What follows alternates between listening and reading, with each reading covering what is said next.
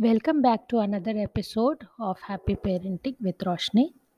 आज हम बातें करेंगे उन बच्चों की जो थोड़े चिड़चिड़े होते हैं, रोते हैं, अपनी हर बात मनवाने के लिए उनके पास एक ही तरीका होता है, रोना, चिल्लाना, चिड़चिड़ाना और गुस्सा करना। ऐसी सिचुएशंस में पेरेंट्स को बहुत बुरा लगता है क्योंकि कोई भी पेरेंट अपने आप बच्चों को चिड़चिड़ाना या चिल्लाना या या इसी तरह के और बिहेवियर्स नहीं सिखाते। मगर कई बार बच्चे अपने इमोशंस समझ नहीं पाते और उसे सही तरह से चैनलाइज नहीं कर पाते। ऐसे में यदि पेरेंट्स को ये पता हो कि सिचुएशंस को कैसे डील किया जाए तो पेरेंटिंग की जर्नी आसान हो जाएगी।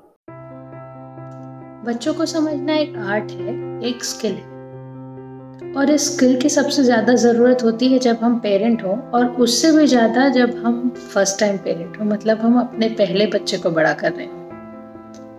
अब बच्चों को समझना तो यूँ भी बन जाए, पर तब क्या करें जब बच्चे क्रैंकी हों?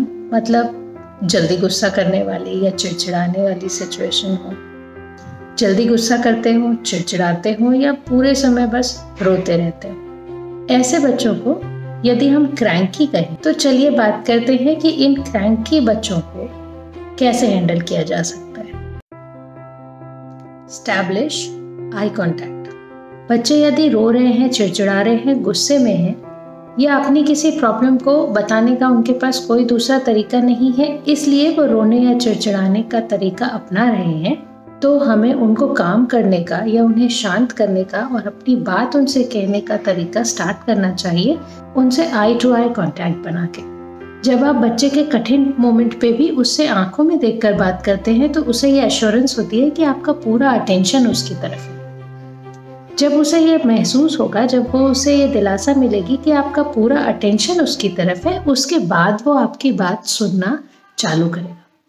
So the very first step to try to handle a cranky child is make an eye contact that will start smoothing his mood once we are done with making eye contact अगली बात है ये पता लगाना कि आखिर problem क्या है।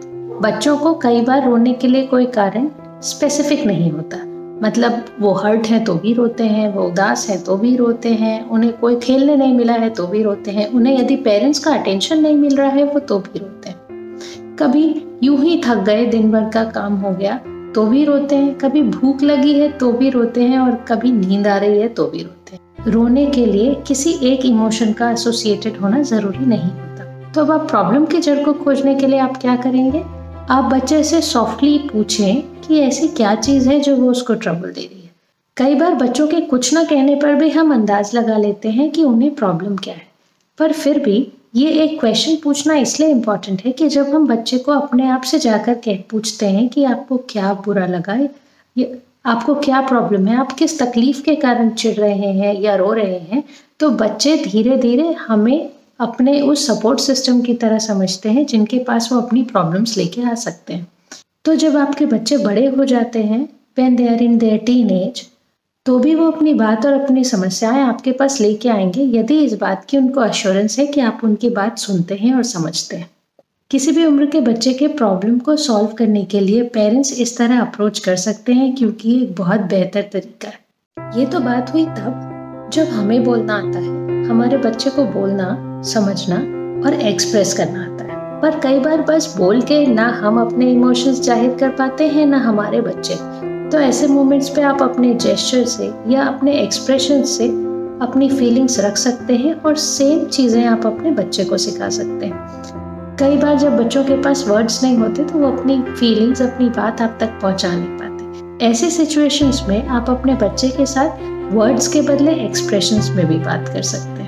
कई बार बच्चों की तकलीफ़ जानने के लिए हम खुद ही इतने लंबे सेंटेंसेस बोल देते हैं या उनकी तकलीफ़ पता होने के बाद हम तुरंत इतना समझाने लगते हैं या इतना बोलने लगते हैं कि बच्चों से वो पॉइंट मिस हो जाता है। तो यदि हम अपने बच्चों की प्रॉब्लम्स को सॉल्व करने के लिए उनसे बात कर रहे हैं तो हमें अपने सेंटेंसेस को छोटे से छोटा रखना चाहिए या हमें कम से कम वाक्यों का प्रयोग करना चाहिए और ज़्यादा से ज़्यादा बच्चे को बोलने देना चाहिए। इनकेस बच्चे का बोलने का मन नहीं है।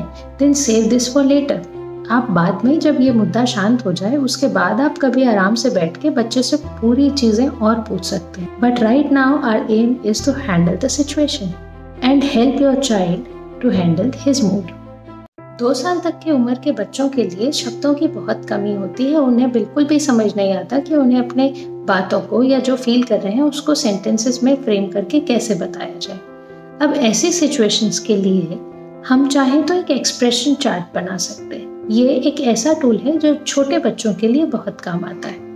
करना ये है कि आप एक चार्ट बना लें जिसमें जिसमें आप अलग अलग एक्सप्रेशंस वाले ड्राइंग्स स्टिकर्स या इमोजीज लगा लें। और इसके बाद कुछ ऐसा टाइम अपने बच्चे के साथ स्पेंड कर। जब आप उसे अलग अलग पिक्चर्स दिखाकर उससे रिलेटेड एक्सप्रेशंस के बारे में समझा सके। और उसे ट्रेन करें कि जब अगली बार उसे अच्छा नहीं लग रहा, गुस्सा आ रही है, रोना आ रहा है तो वो आपको अपने साथ वहाँ तक ले जाए। चार्ट में से उस वो अपनी फीलिंग बताने के लिए उस स्टिकर पर पॉइंट आउट कर सकता है।